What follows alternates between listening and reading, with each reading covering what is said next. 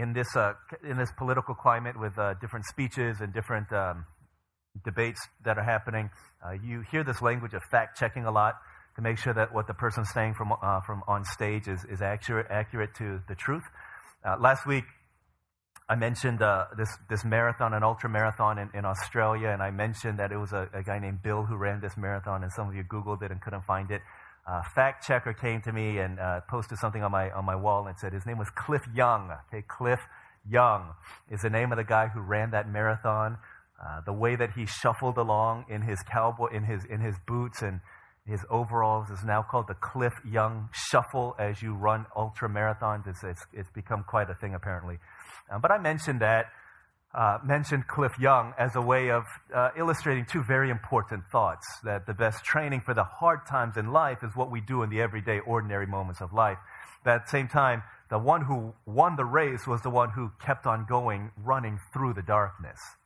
I think it's important because part of what I do uh, as a pastor and part of what I do here, in addition to what you see me do, uh, throughout the week I spend some time with people and, and listen to their stories and listen to their uh, uh the things going on in their lives, either at coffee shops or at uh, over lunch or over dinner or at home or at church or something. And and uh, more than half the time, it's someone or some people or some couple or some family who's going through dark times, right? hard times.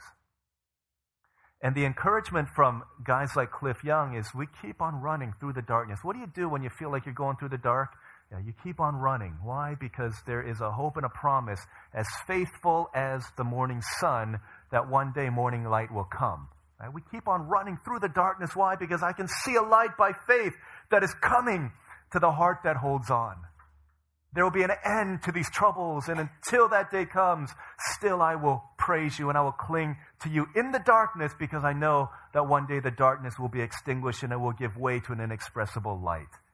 But what do you do when you feel like every day is darkness? And the prospect of sleep and waking up in the morning is not that exciting because in the morning it still feels like it's night. In fact, it seems like the ordinary days of my life are a continual and seemingly endless succession of dark days. In the midst of a difficulty that you've been in for the past two years, three years, six months, whatever the time period might be, it just seems like it's been going on forever and it seems like it's going to go on forever. Whether that be in, in our finances, our bills are going north and our bank account is going south and we don't see an end in sight when everything is falling apart around us, when our hopes and our dreams and our deepest and, and most long held prayers, long prayed prayers seem to be answered in not only the way that we don't want, but it's things are getting worse and worse and worse. And it feels like, and the, the things that I'm praying for, the things that I'm longing for, the things that I'm hoping for, the things that if these changes would happen in my life, if only these changes would happen, things would be a whole lot easier, but it doesn't seem to be getting any easier. When darkness seems to prevail and it doesn't seem like there's an end to the seemingly eternal darkness, what do you do? How do you keep on running through the darkness when there is no hope that morning light is going to shine over us? What do we do in a situation like that?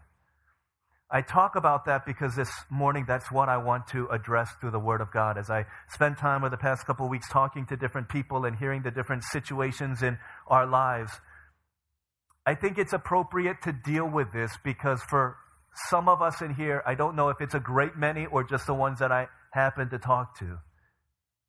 Uh, there are some in here who feel like the ordinary days are dark days. And I feel like I'm going through trial and testing and hardship and darkness day after day after day. I want to read just one verse from Malachi chapter 3 today. It's one of my fam- uh, favorites. It's a very poignant verse, full of both hardship and challenge, but at the same time, comfort and hope. The Bible talks about darkness in a lot of different ways, a lot of different analogies. The Bible calls it a pit, calls it a valley, calls it a, a, a, a darkness. Here in Malachi, it's called a fire. Okay, what do we learn? How do we walk through the fire when it seems like the fire is eternal? Malachi chapter 3, uh, verse 3. Uh, Malachi writes about God saying he will sit as a refiner and purifier of silver. He will purify the Levites and refine them like gold and silver. Then the Lord will have men who will bring offerings in righteousness. Okay, this is God's word. Let me read it again. God will sit as a refiner and purifier of silver. He will purify the Levites, okay, the people of God, those who serve God, and refine them like gold and silver. The result? Then the Lord will have men who will bring offerings in righteousness. This is God's word. I don't know how many of us feel like the fire is an appropriate analogy to where we are in life today or where we are in life these days. But if we are, the teaching of Malachi that we've just read is instructive for us to not only know how we can endure the fire, but how we can even more experience God in the midst of the fire. When your ordinary days have you in the furnace of affliction, even then, maybe especially then, we can still experience God in a way that is far deeper than we may originally think. What do we see here? The first thing that we see here, first thing that we see, God will not leave you as you go through the fire. God will not leave you as you go through the fire. Hey, I, I think one of the things in, as I think about the trials and the fire of, of life,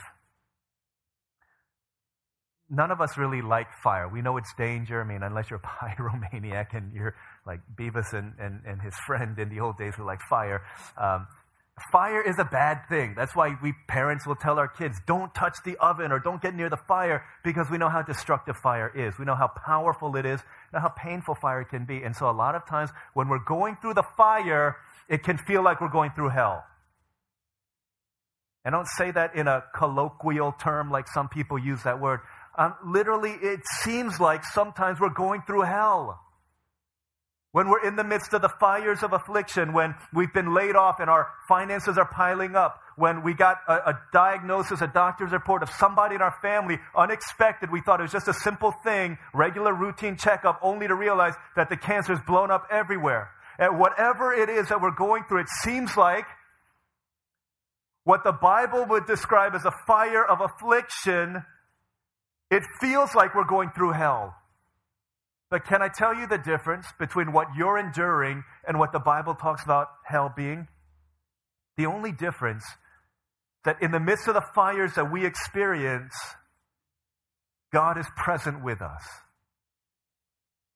The very definite, the very essence of hell, if you want to break it all down, if heaven is the presence of God, then hell is the absence of God.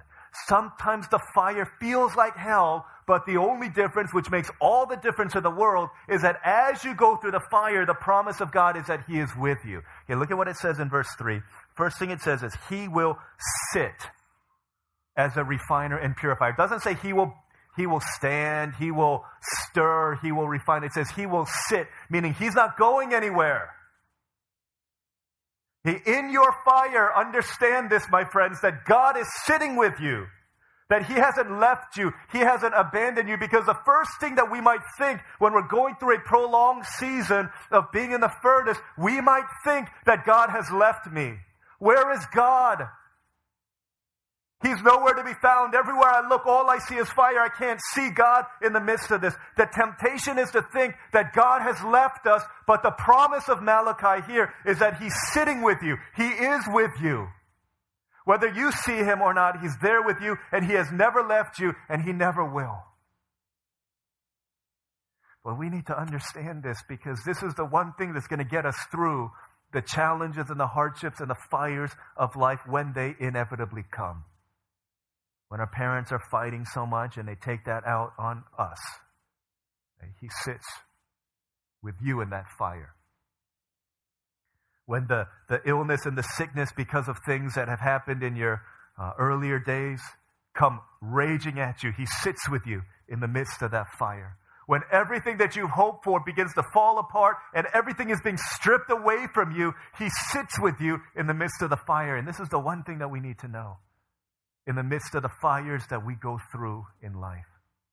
This happens sometimes at, at our house.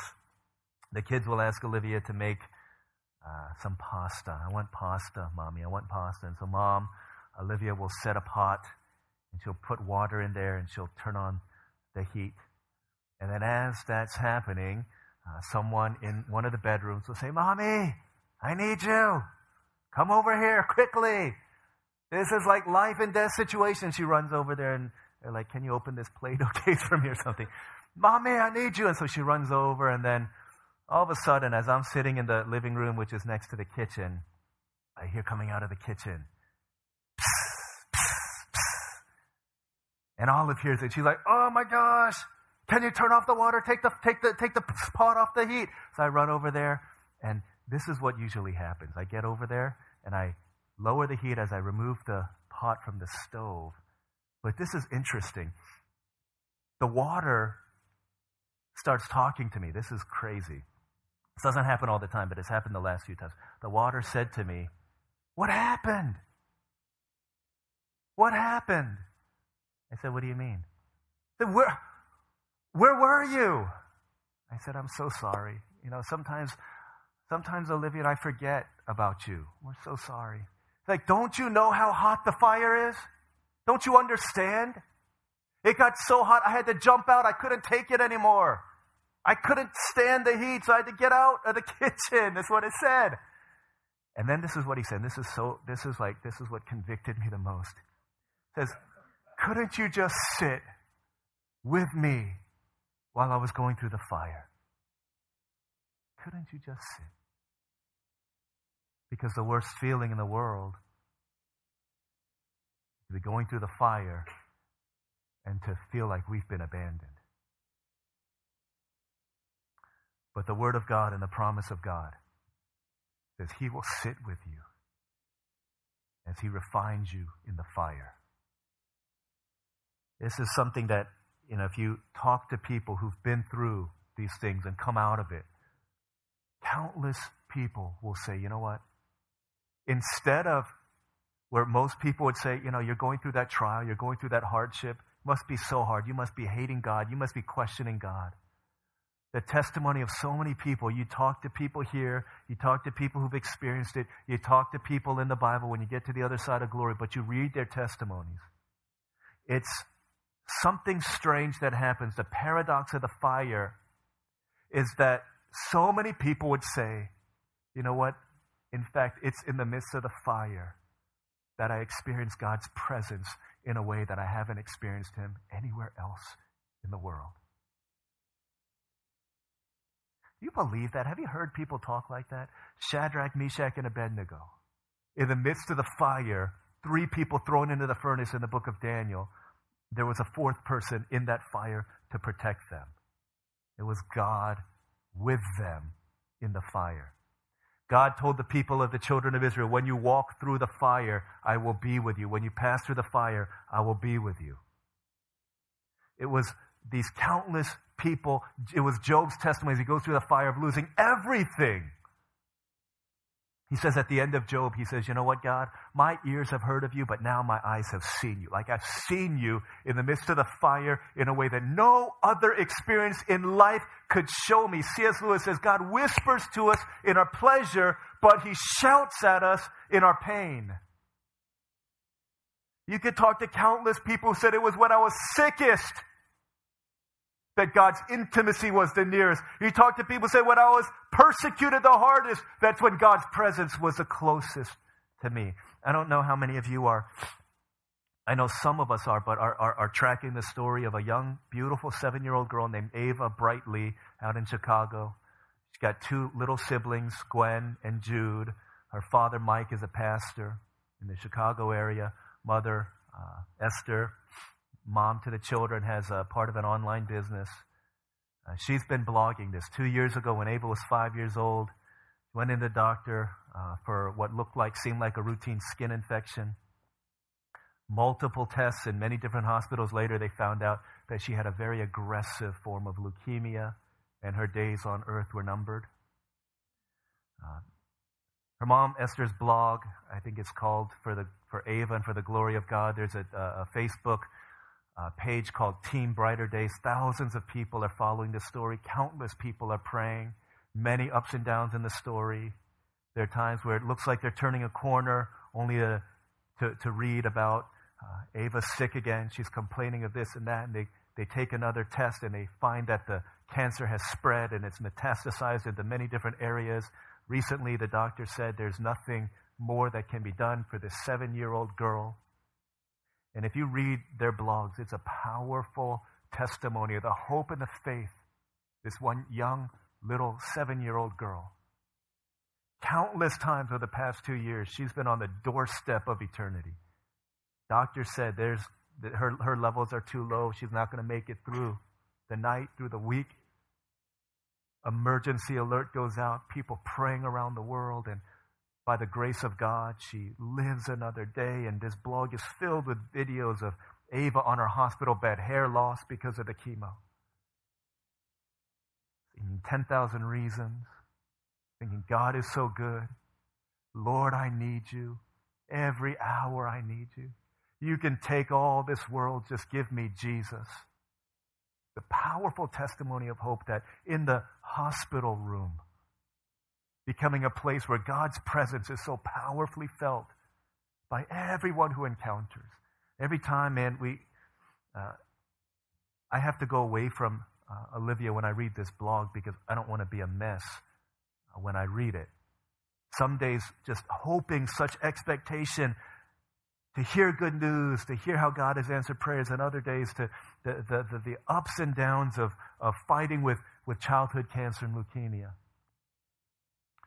Jeremy Lin has caught a hold of this story and has been blogging about it, talking about it, but uh, more than anything else, it's a powerful testimony to, to faith. And I want to read what, uh, what uh, Ava's mom wrote last week in one of the blog posts about uh, this very thing. It says, uh, in the hospital, as Ava, as she's been racked with pain, can't, uh, she, she's sleeping most of the day, feeding tube in her, said, Ava had a moment of spontaneous worship yesterday after her pain subsided.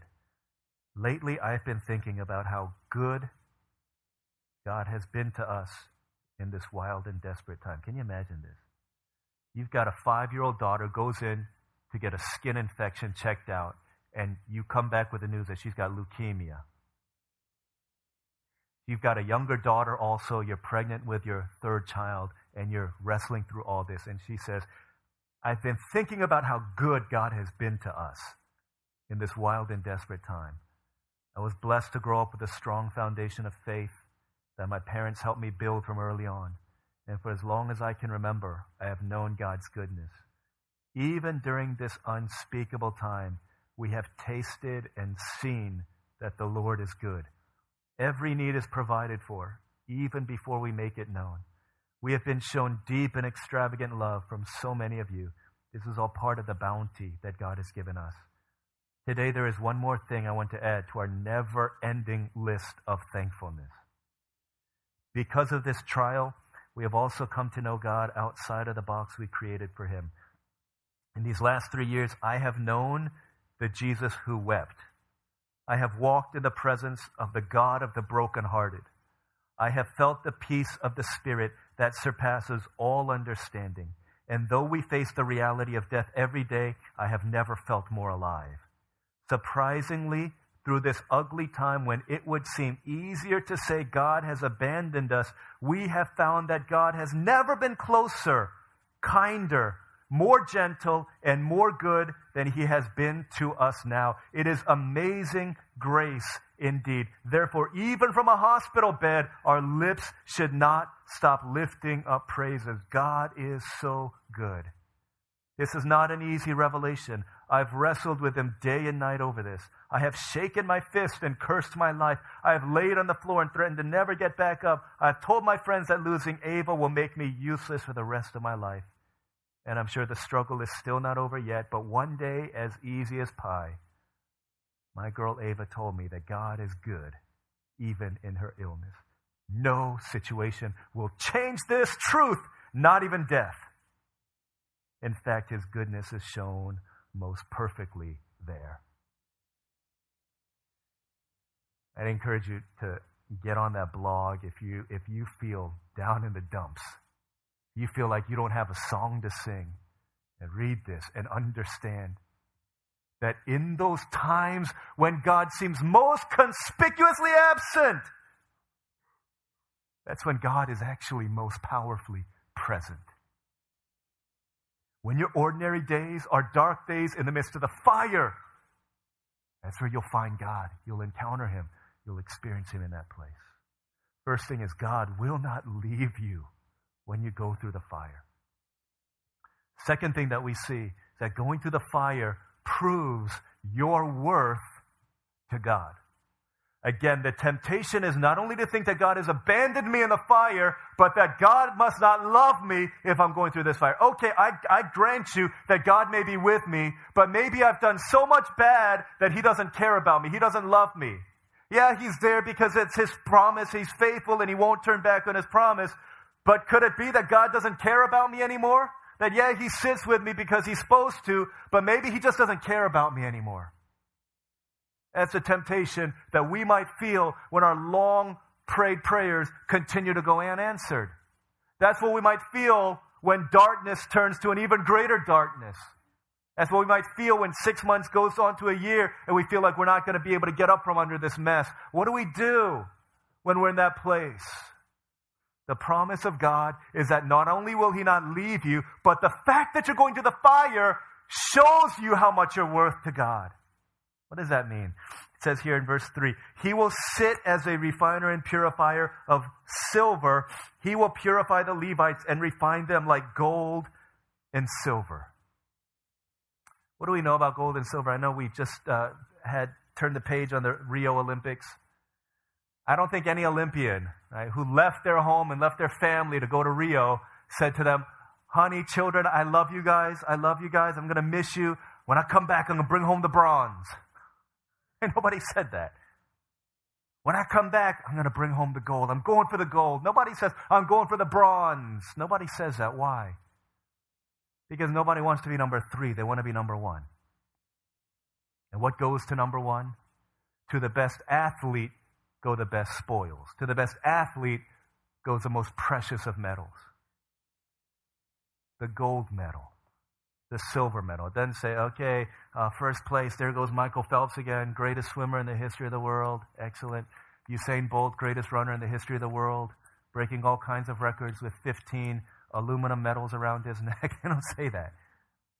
15 cardboard medals around. Yeah, this is the ghetto Olympics now. 15 tin medals made out of tin cans that harvest people turned in for their food drive, recycled into this they use the most precious of metals because the best deserve the best. When God says you're sitting in the refiner's fire, doesn't say God is sitting to refine the aluminum or the copper or the gold or even the bronze. It says, I only refine the things that are precious, the gold and the silver. Nobody goes, Hey, what are you doing? What are you doing in that with that refining, that crucible? Oh, I'm refining the copper. Nobody does that. Or I'm refining the aluminum. Uh, I'm refining this cardboard into becoming like stronger card. You, you, only, you only do that to the metals that are really worthy. God says, Who am I sitting with? I'm sitting with the gold and the silver because they're the ones, they're the ones that are worth refining. And what is God saying? If you're going through the fire, because you're precious to Him.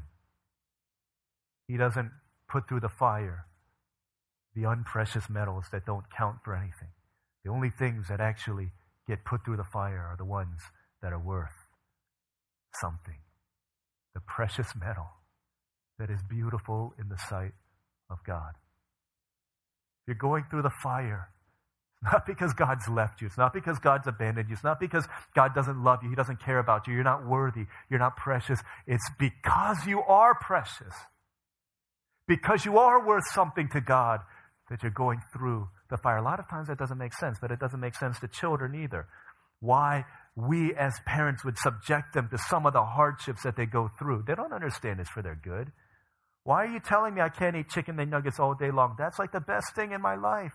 You tell them, no, you can't because there's a better purpose for it. Because we love you too much that we cannot give you whatever you want. We withhold these things from you, not because we don't love you, not because you're not precious, but because you are precious. That's why we give these things to you. That's why you have to get your shots at the doctor's office so you don't get measles, mumps, rubella, tetanus, all of these things. The reason we inflict that on you is not because we don't care, because we do care. Because we do care. In fact, if we didn't care, we wouldn't put you through the fire. I've illustrated this in the past by saying, uh, as I was growing up, when I was growing up, I used to collect stuffed animals. Whenever I'd go to a, a, a theme park, amusement park, collect stuffed animals, uh, we'd get them at, at gift exchanges for whatever reason. I don't know. I don't think I really liked them that much, but like you know, we'd have white elephant Christmas gift exchanges, and always always would want to take like the Papa Smurf doll or the different, you know, oh, that, that tiger called Trevor, I want to take him. And so I would have in my, in, in our guest room at home in Virginia about 40 different stuffed animals. Like, it was like, I, I didn't, I don't know why I had them. I just did. But I had them, but there was one amongst all of the stuffed animals that I actually liked. Actually, dare I say, uh, I loved my Snoopy more than anything else. My white, beautiful Snoopy. Wherever I went, Snoopy would follow me. So he would obviously sleep with me when I was just a little, you know, 19 year old kid. just, when I was a baby, I would, or when I was little, like Snoopy would sleep with me. I would sit him next to me when we would eat. Uh, sometimes I would, when we would go to the, the grocery store, he would sit in the car next to me and mom wouldn't let me take him into the store, so he would sit on the seat and I'd come back and, oh, you're so hot. Are you okay? And I would talk to him as if he was a real person. I love Snoopy. During family photos, there would be dad, mom, my brother, me, and Snoopy right there. Because Snoopy was my beloved, precious to me. And because I took him everywhere and I played with him so much and I did this kind of stuff without washing my hands, Snoopy, white Snoopy would become pretty soon gray Snoopy and eventually black Snoopy. And so my mom said that is toxic and a hazard to all of our family's health. Therefore, we need to wash him in the washing machine. I said, No, Mom, you can't do that because that means I can't sleep with Snoopy that night. And she'd say, Well, we'll do it during the day. When you're at school, I'll throw him in the dryer so that he'll come out clean. So I said, Okay, uh, I'm going to school. Wash him and bring him back to me ready when I come home from school. So mom did that, and I came home to, I left home saying goodbye to a gray Snoopy, and I came home to a perfectly white snow Snoopy. I was so excited. I said, This is great, and I would hug it and I would love it. And until the time came when I actually needed to be home for Snoopy to go through the process of cleaning. My mom turned on the washing machine, poured in the soap, and I said, I want to see Snoopy get a bath. He's like, No, go over there. Go over there. Don't look. I said, No, I want to see Snoopy, and I want to be part of the bathing process. She said, I don't know if you want to watch it, and turned on the water, threw Snoopy in there, and immediately I was like, Mom, he's drowning in that water. He's like, don't worry about it. Go over there. And then the cycle would start turning and he would be getting all spun around. And I'm like, dude, what in the heck? And then after the water goes out of it, he was all wrapped around that, that, that thing in the middle. What is this thing called? The agitator, whatever. I don't know what it's called. That, yeah. He was all wrapped around it, like his neck was, was tangled around it. I was like, oh my gosh, what in the world? And so mom's like, just go over there. I'm going to dry him. And so she set him out to put him in the dryer wouldn't work. And so she set him out and he would have to air dry. And afterwards, when he, I was like, Mom, can I hold him now? Can I hold him now? He's too wet. You're going to get sick. Till finally he was dry. I said, Snoopy, maybe this is why water talks to me. I said, Snoopy, I'm so sorry. I didn't know. I didn't know that's what was going to happen to you. I didn't know what that was going to happen to you. And that was the process in order to make him clean. And I hated it. I hated it. I hated it. But he had to understand one very powerful truth I didn't wash any of the other 40 stuffed animals that I had. Why? Because I didn't care about them. I didn't care that they got dirty. I didn't care that they got nasty, I get cobwebs on them. But the one I actually cared about was the one I was willing to put through the wringer in order to make clean. It wasn't because I didn't care about him that he went through that process. It's because I did care about him that he went through that.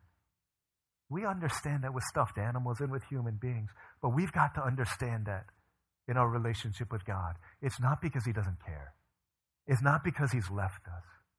It's because, precisely because you do matter to God, that he puts you through the fire. Why? Why does he do that? The last thing that we see, the last thing that's, that we have to understand, that God is in control of the fire. God is in control of the fire, and he has a purpose for it. Not only does God sit there, not only is He with us, not only does He love us, but we have to understand there's a purpose for it. Because if we understand that there's a purpose for some hardship, it will help us to endure it. If we don't understand there's a purpose, we're not going to do it. Even though someone's with me, even Olive could be with me wherever I go, even though I'm going through hard times, if I don't see a purpose, I'm not going to, I'm going to want to give up. He will sit as a refiner and purifier of silver, as a statement of purpose. Right? There's a reason. And he's saying, remember the reason. Because without it, we're going to want to give up. a couple weeks ago, I went to, um, let me drink this before I tell you, because this is not a happy thing for me. It is kind of happy, but it's a little bit embarrassing. A couple weeks ago, I went to a baby shower. It was a bait and switch, I think. I was told, no, there will be other men there. I got there, it was like 15 women. The father, who was taking pictures of everything, and me. I think the only reason I was invited there was so that someone could pray for the food, and then I would go back to just looking at my phone. There was a there was a Facebook thing, and uh, the the mother had taken pictures and said, "Thank you, all these ladies for coming." I was like, I was there too, but in the group photo, I was nowhere to be found. In the pictures of the games, I was nowhere to be found. One picture, like some random candid shot, you see me looking at my phone while everyone else is talking. I said, Olive, look, look, this is what I did the entire time I was there. This is what I was doing. There's a reason for the fire, and so I'm not too upset. But during that time, there was a, a game that was played, right? baby shower games, uh, very fun for ladies, a little bit strange for men. There's a game called Tinkle in the Pot. You know what that game is? Yeah, it's a little bit strange. Um, I, they played outside in the pool area and they said, Come, come. I said, No, thank you. I, am fine with my phone. So they went outside and I don't know exactly what they did. They, I saw a big balloon and I think it was filled with water. they explained it to me and it sounded very weird and so I didn't engage in it. But I looked it up just to make sure, just to try and figure out. So in this game, uh, the way that some people do it is they blow up a balloon and they stick it inside of their stomach. Uh, that's not what they did at this party, at this baby shower. They had a big balloon filled with water. It wasn't a water, water wasn't a dinky water balloon. It was a balloon filled with water. That junk was like heavy, and they carried it, and then between their knees, they put a quarter right? a quarter between their knees like this with this like water balloon and they had to waddle over to a jar and they had to drop the quarter into the jar.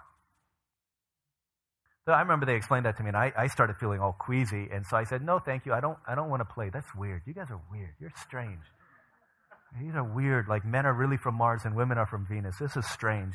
And so, as I sat down with my phone again to engage my phone in a conversation that I wasn't having with the ladies out there, I thought, why are they doing this? This is ridiculous. That's utter, complete torture. Nonsensical. Why would they carry a, a big old balloon filled with water and then waddle over with a quarter between their legs? This is silly and utter nonsense. And the whole point of the game was to say, no, this is what people do. And they choose to do this. Not just for 15 yards, but they do this for nine months. That this is what it's like to be a pregnant woman. To carry the weight of a water balloon inside of your stomach and you cannot set it aside. And women say, I want to do this. Yeah, I want to sign up in order to throw up for three months in a row. I want to sign up so that every different odd smell causes me to gag. Yeah, I want to put on all of this weight and I want to wake up in the middle of the night three times a night to go to the bathroom so I cannot understand the idea of uninterrupted sleep, not only for nine months, but, but for the next two years also. Yes, I want this. Why? Why would anyone sign up for that kind of torture? because they see that at the end of nine months, they will lay their eyes on something that they have loved long before they ever set their eyes upon this child. Because there's a purpose for the fire, there's a purpose for the pain, and a purpose for the trial. If we know that there's a purpose, we can endure. God tells us here, there's a purpose for your fire. Let me, let me explain. He will sit as a refiner and purifier of silver. He will purify the Levites and refine them like gold and silver.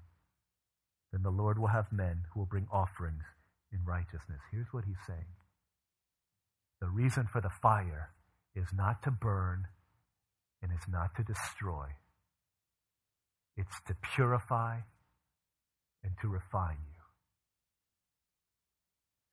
Until you look like Jesus, you and I will continue to go through the fire that God puts us through. Because the fire has a way of revealing our impurities to us.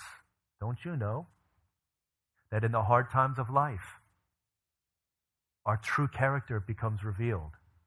And if that true character is not godly, then God will continue to put us in the fire. You know your true character by looking at how you respond when you lose a game. You know your true character when people make fun of you, when you're unjustly criticized. You learn your true character by how you respond when you're late and something is impeding your progress. You learn your true character when you suffer the loss of something, of your reputation, of your pride. You learn your true character because what the fire does is it reveals the impurities. When a crucible has gold in it and the fire is lit and the fire gets turned up, as the temperature rises, so too do the impurities within that gold, and the impurities begin to rise. What are the fires in your life these days revealing to you about your character, about your need for growth? When you go through the fire, the question is not, God, why are you doing this to me? But the question is, God, what impurities are you trying to remove from my life? Because not only does the fire reveal, but the fire refines us in order that as the impurities surface, the refiner can scoop out all of the dross in order that the gold might become more and more pure. What is God doing in your life through the fire that is refining you? What are the areas of unchrist likeness that God is refining through the fire in your life? What are the things that are surfacing that God wants to skim off of your life? Because listen, if God's desire, how do you know? How does God know? That God will continue to turn up the fire until he looks in the gold and it becomes so pure that he sees his own face in the molten metal. That's God's great desire for you and for me. That we would look like God, that we would be godly, that we would look like his son, Jesus. Yeah, don't brush off the hardships and the fire. God is refining you so that you would be able to bring offerings in righteousness, so that we might become more pure, so that we might be able to give God a better offering of our lives, so that we might be able to give a better service to God, so that we might be more effectively used by God. God is refining us through the fire if we would see the work of the refiner in us through every crying child, through every sleepless night, through every broken relationship, through every financial hardship. God is weaning us so that we might become more like Christ. And if the desire of God is that we would look like Christ, then He will put us into situations that Jesus went through in order that we might respond in the way that Jesus did. Situations of loneliness, betrayal, loss, stress insecurities and fears may come our way so that we would lose our identity in this world in order to find it in Him. What is God doing in your life? What is He trying to refine and purify in your life? You will not become patient like Jesus until you're put face to face with people who oh, rub you the wrong way, like Judas. Maybe that's why you're in the house church that you're in, with the people that you're with. Right? Don't run from that. How are you going to have a faith that is unshakable in the midst of the storm if that faith is not tested by the storms of your life? How will you be able to worship God when everything is falling apart if everything doesn't fall apart? Because we can't say Jesus is all I need until He's all we have. And it's only when He's all we have that we can really say He's all we need. And so God has to turn up the fire in our lives. How can we learn what it is to love like Jesus loved if God doesn't put us into relationship with people that we just want to run away from? Guys, God's great aim in your life and mine is to make us like Jesus. It's not to make us comfortable, it's to make us Christ like. It's not to make our lives cushy, it's to make our lives filled with character. That's what He wants to do in us. And so He turns up the heat so that we could look more and more like Jesus by getting engaged in doing the hard things that we don't want to do in order that we might become like Christ. That's his desire for you and for me. And he won't stop until we become like Christ. But until we do, you got to remember that he's going to sit with you. Not going to leave you. Okay, I get it. I understand. He's there. You've said that. I'm worth something. He's trying to make me more like Christ. I know that up here, but in my heart of hearts, I don't really feel. I feel like God has left me. Maybe you feel that way. Uh, you wouldn't be the first person, nor will you be the last person to feel that way. How do we know? How do we know deep in our hearts? We know by faith and what we know and what we've seen and what we've heard in the character of God. But there, you know, uh, Olive and me in our in our uh, journey in, in home ownership, been a constant uh, journey of decluttering our home of things that we don't need. And for uh, a lot of times, Olivia will pull something out and say, "Hey, can we get rid of this? Can we curb alert this?" Which means on our uh, on our neighborhood uh, app, uh, let people know that this is going to the curb. We're going to leave it out there. Let someone pick it up if they want it. Otherwise, the trash man will come. Like, can we curb alert this?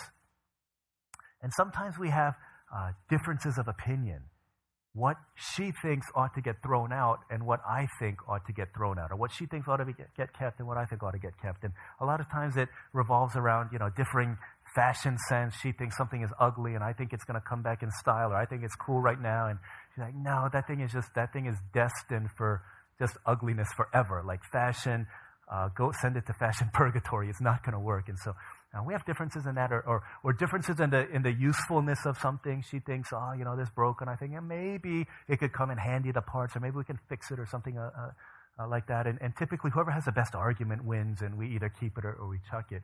But if there's something that Olive wants to get rid of, and I really want to keep it, here's my go to argument. No, we can't. Olive, do you know how much I paid for that thing? And then she'll say, okay, you can keep it. It's so ugly, but you can keep it. And so we'll keep it. Because the more I paid for it, the more I want. I don't want to just abandon. I don't want to leave it. Listen, if I, if it's ugly, if they're two equally ugly things, and this one I paid five cents for, and this one I paid ten dollars for, I, you can get rid of the cheap one. But this one I paid too much for. It's ten dollars. It's a lot of money. I paid a lot for it. So can we please keep it? You know the worth of something or what you're willing to pay for it. How much gold could God have possibly given to pay for you and me? First Peter says that God didn't buy us with silver. God didn't buy us with gold. But he bought us with a treasure far more precious than metal the precious blood of an untainted Savior, the Son of God, His beloved, said, This is what I pay in ransom for these who would be my children. It's your precious blood, Lamb of God. You died in suffering and shame upon the tree. Jesus Christ, the only one who didn't need to be refined in the fire, was thrown into the fire. He was rejected in the fire so that we would never be. He was rejected in the fire in order that we might be refined in the fire. He was abandoned in order that we would never be left alone. God says, Do you know what I paid in order to buy you back from destruction? That's how much I paid. I will never leave you. I will never leave you. I will never leave you. And even through the doorway of death, when you wake up, it won't be because I've left you. In fact, then you'll see, then you'll see the fullest expression of what it means that I was always there and I will never leave you and I'll never forsake you. Let's pray.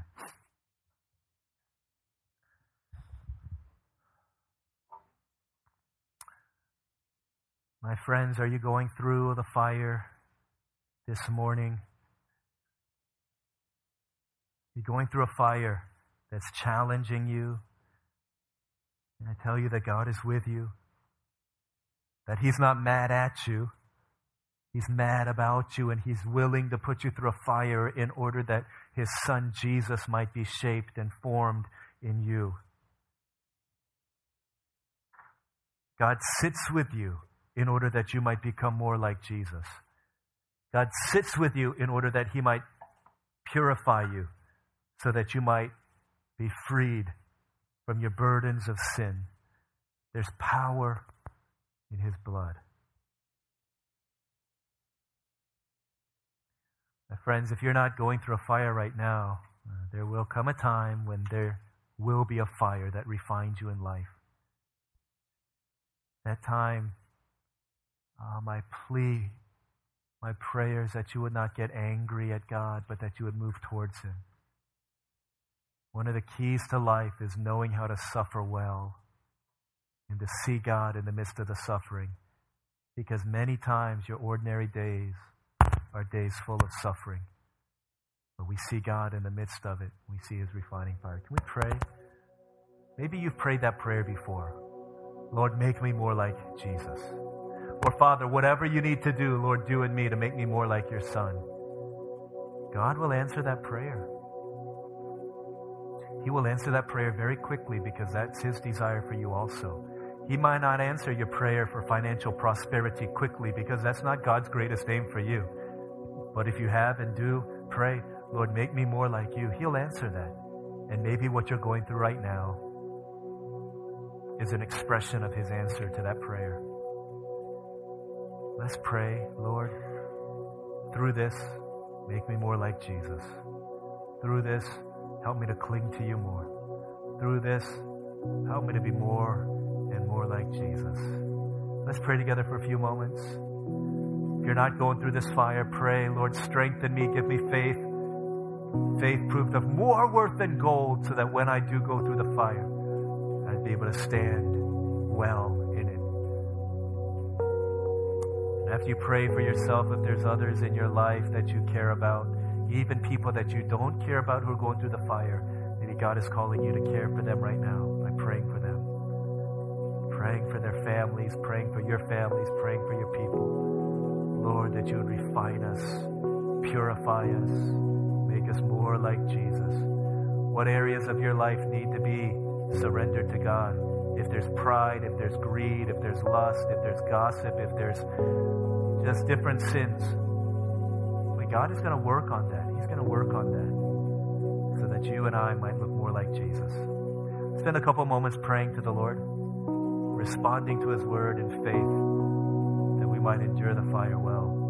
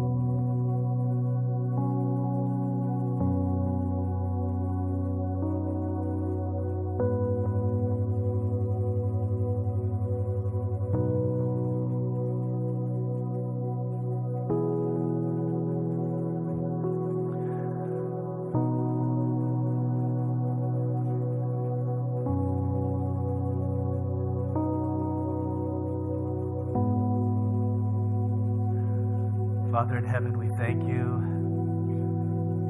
Thank you that you have loved us. Thank you that even though we go through the fire, doesn't compare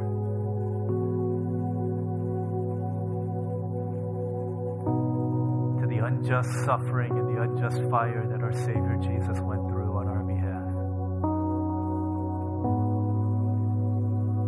teach us, mold us. Help us to be more like you, Jesus.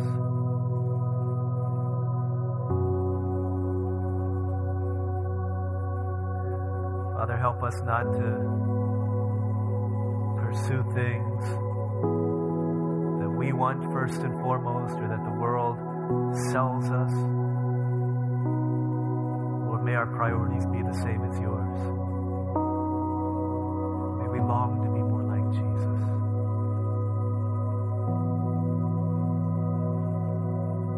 Lord, make us more like Jesus.